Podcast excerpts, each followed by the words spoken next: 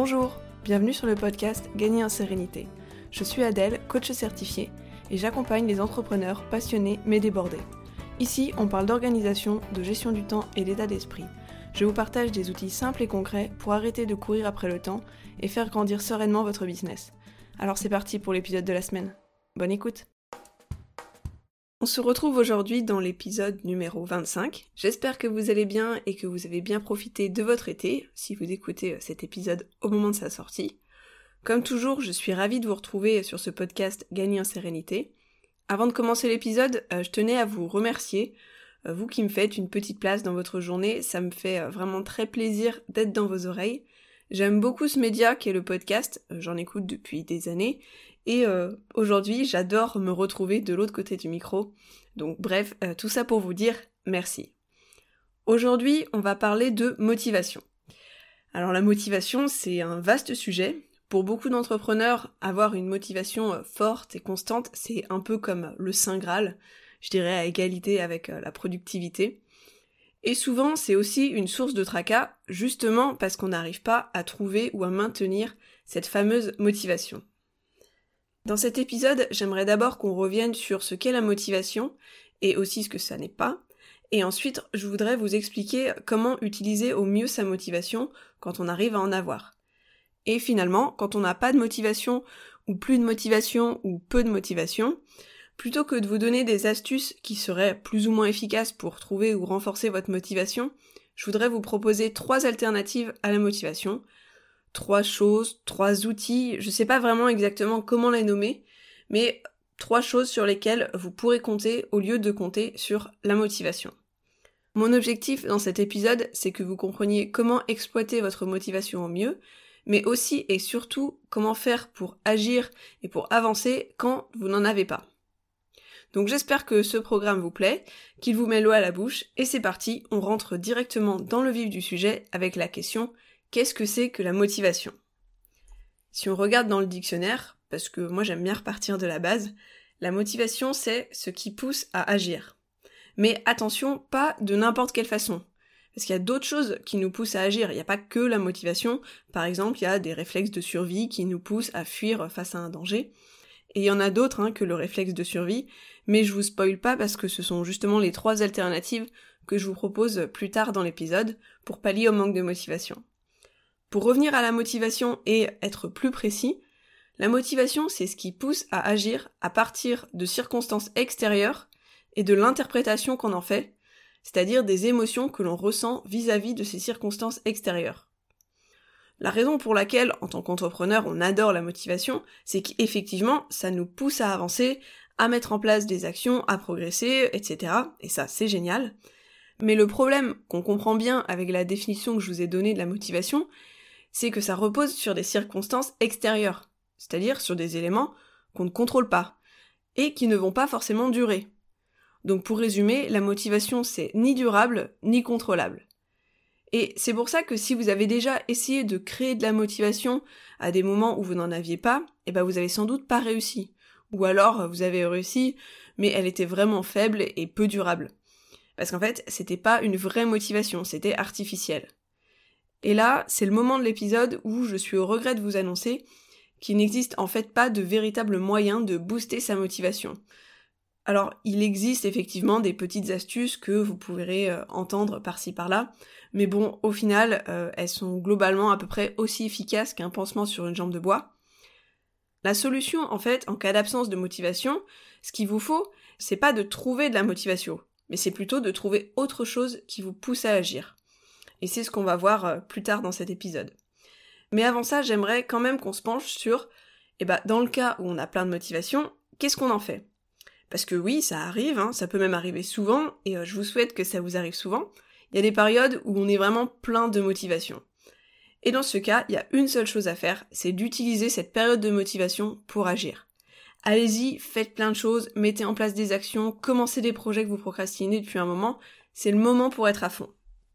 Alors par contre, attention quand même, toujours en respectant votre hygiène de vie et votre équilibre, c'est pas une excuse pour ne plus vous écouter et vous tuer à la tâche. Soyez vigilant à rester raisonnable parce que parfois un pic de motivation c'est finalement le moment où on va s'épuiser et on va se brûler. Alors que évidemment, c'est pas l'objectif. C'est vraiment trop dommage d'exploiter de cette manière-là euh, vos moments de motivation. Mais si vous restez raisonnable, et tant que vous continuez à vous écouter, je vous conseille d'utiliser vos périodes de motivation. Parce qu'il y a une chose qu'on ne peut pas faire pendant ces périodes, c'est mettre de côté sa motivation pour l'utiliser plus tard. Non, la motivation, c'est aujourd'hui, c'est tout de suite, c'est maintenant. Et vous savez pas si elle sera toujours là demain, ou même tout à l'heure. Et comme elle ne dépend pas de vous, il n'y a pas moyen de la contrôler. Tout ce que vous pouvez faire, c'est l'utiliser tant qu'elle est là. Et surtout, inutile de vous culpabiliser quand elle repart. C'est normal, c'est comme ça, c'est dans l'ordre des choses. La motivation, ça va, ça vient, et vous n'y pouvez rien. Éventuellement, ce que vous pouvez faire, c'est repérer les périodes où vous avez le plus de motivation. Souvent, ça va dépendre de la période de l'année. Classiquement, en septembre et en janvier, on a souvent des pics de motivation. Globalement, en fait, tout ce qui est un début de période ou tout ce qui est renouveau, ça a tendance à nous booster. Pour les périodes menstruées, la motivation, elle varie aussi euh, souvent en fonction du cycle menstruel.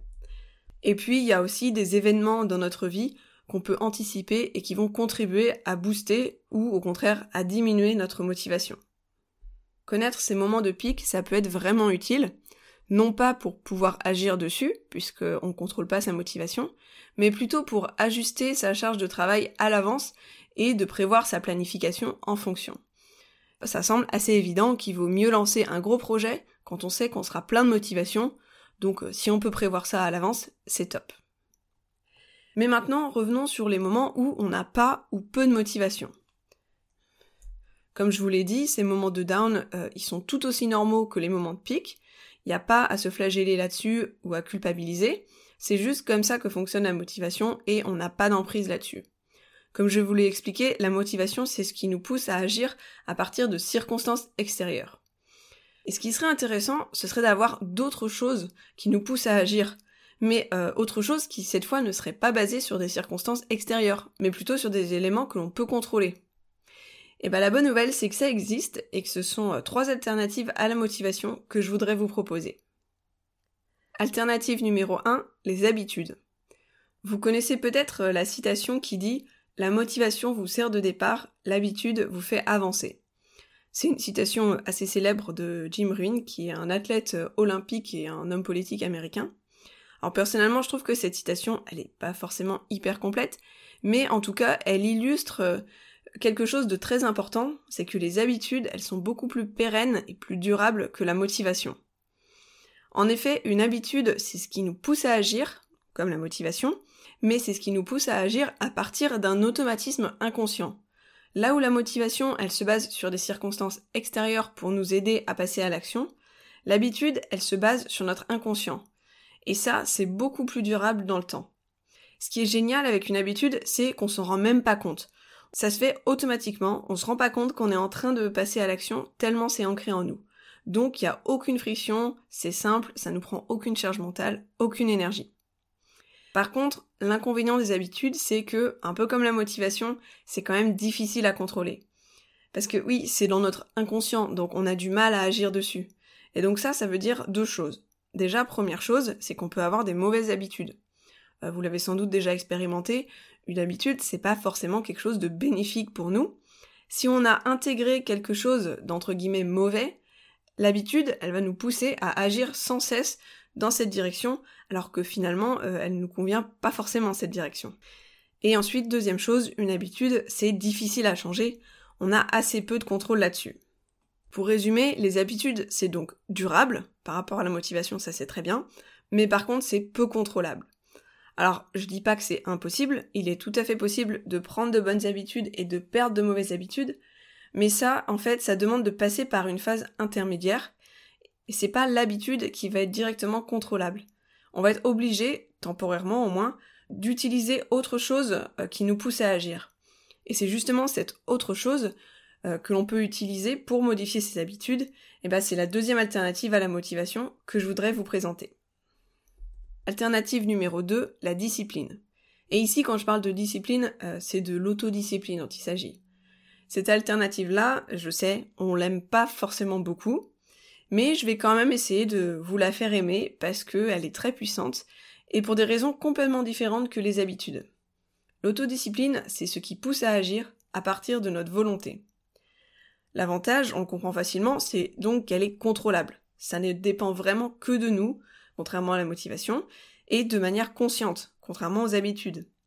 L'autodiscipline, elle ne nous emmène jamais dans une direction qui ne nous convient pas, et qui parfois est contraire à ce qu'on veut vraiment, ce qui malheureusement peut se passer euh, dans le cas des habitudes.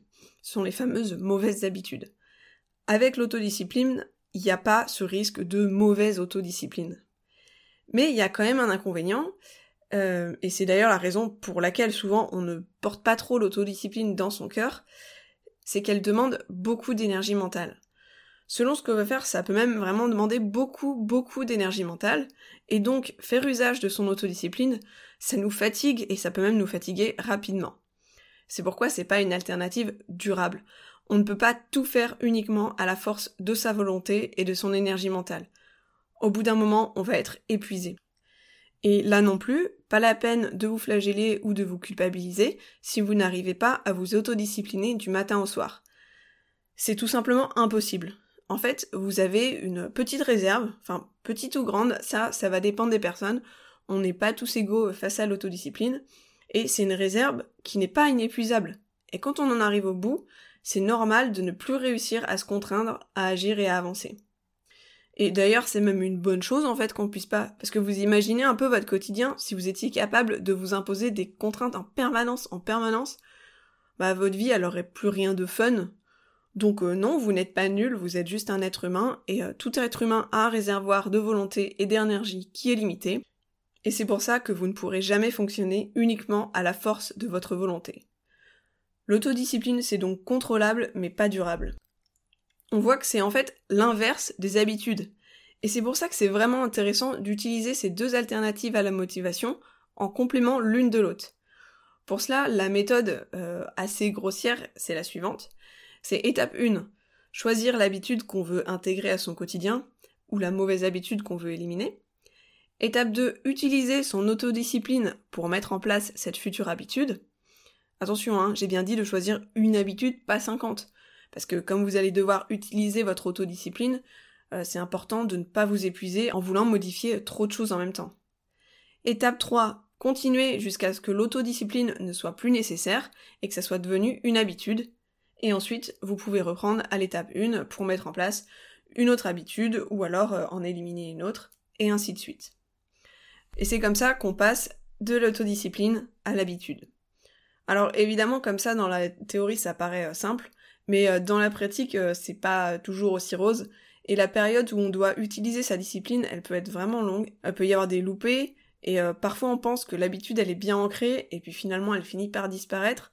Là, je vous ai présenté une méthode vraiment vraiment simpliste, juste pour comprendre l'idée, mais dans la pratique, c'est normal d'avoir beaucoup d'essais-erreurs, de faire un pas en avant puis un pas en arrière. Mais ne vous découragez pas, en combinant les forces de l'autodiscipline et les forces des habitudes, et en étant à la fois persévérante et indulgente envers vous-même, je vous assure que vous allez avancer petit à petit dans la bonne direction. Il existe des astuces pour vous aider euh, à passer de l'autodiscipline à l'habitude, euh, comme notamment de mettre en place des trackers. Ça c'est par exemple cocher une case dans un calendrier quand vous avez fait l'action, ou alors euh, en utilisant un élément déclencheur, par exemple faire l'action juste après avoir bu son café. Si boire son café c'est une habitude qui est déjà installée, bah, ça va servir de déclencheur à la nouvelle habitude. Mais bon, c'est pas vraiment le sujet de l'épisode, donc je vais pas rentrer trop dans le détail. Le sujet de l'épisode, c'est plutôt la motivation et ses alternatives, et il reste une troisième alternative qu'on n'a pas encore abordée. Alternative numéro 3, l'engagement. Est-ce qu'on pourrait dire que c'est la reine parmi euh, toutes les alternatives qu'on a vues? Oui, sans doute, je pense qu'on pourrait dire ça, parce que l'engagement, c'est ce qui nous pousse à agir, à partir de nos valeurs, de notre vision et de notre pourquoi. L'idée de l'engagement, c'est que le moteur derrière chacune de nos actions, c'est ce qui compte le plus pour nous, c'est ce qui est véritablement important, c'est ce qui nous tient le plus à cœur. C'est donc quelque chose de contrôlable, puisqu'il s'agit d'un travail que l'on décide de faire sur nous pour aller chercher ce qui compte pour nous. On choisit vraiment de travailler sur son engagement pour le rendre plus fort, et c'est en même temps durable, puisqu'il va chercher son impulsion à l'intérieur de nous, dans nos valeurs, notre vision et notre pourquoi, et ça ce sont des choses qui sont très fortes et qui varient peu. Est-ce qu'on aurait donc ici, avec euh, l'engagement, le jackpot, l'alternative ultime à la motivation? Alors oui et non. Oui, parce qu'elle est contrôlable et durable, et donc ça c'est génial, c'est une source inépuisable et qui ne nous échappe pas. L'engagement, ça nous pousse à agir de manière régulière, claire et dans une direction alignée avec ce qu'on veut vraiment. Et sur celle que je vous ai présentée, c'est la seule alternative qui soit à la fois contrôlable et durable. Mais non aussi, c'est pas forcément l'alternative ultime, parce que euh, ça veut pas forcément dire que les autres alternatives, elles sont à mettre à la poubelle. La motivation, les habitudes et l'autodiscipline, aussi tout ça, ça nous pousse à agir. Et tout ce qui nous pousse à agir, bah en fait c'est bon à prendre. Même si ces trois-là sont incomplètes par rapport à l'engagement, ce serait quand même dommage de les négliger complètement. Et puis aussi, je viens euh, d'hyper bien vous vendre l'engagement, donc je suis sûre que vous vous dites que vous voulez ça euh, tout de suite maintenant, mais il y a quand même un petit bémol, c'est que l'engagement ça tombe pas du ciel, contrairement à la motivation. Il faut travailler dessus. Alors c'est un travail qui est largement faisable, qui est tout à fait atteignable pour n'importe qui, mais euh, encore faut-il prendre le temps de le faire. Ce travail, c'est celui d'apprendre à se connaître, creuser ce qui est important pour soi, décortiquer les raisons qui sont derrière ce que l'on veut, bref, c'est un véritable travail d'introspection pour trouver ses valeurs, sa vision, son pourquoi. Et j'insiste, pas question de rester en surface. Il faut vraiment aller chercher en profondeur pour que l'engagement il puisse être un véritable moteur d'action puissant et durable. Donc oui, l'engagement c'est génial, ça c'est indéniable, mais ça nécessite un travail que je vous encourage évidemment à plus plus plus à faire.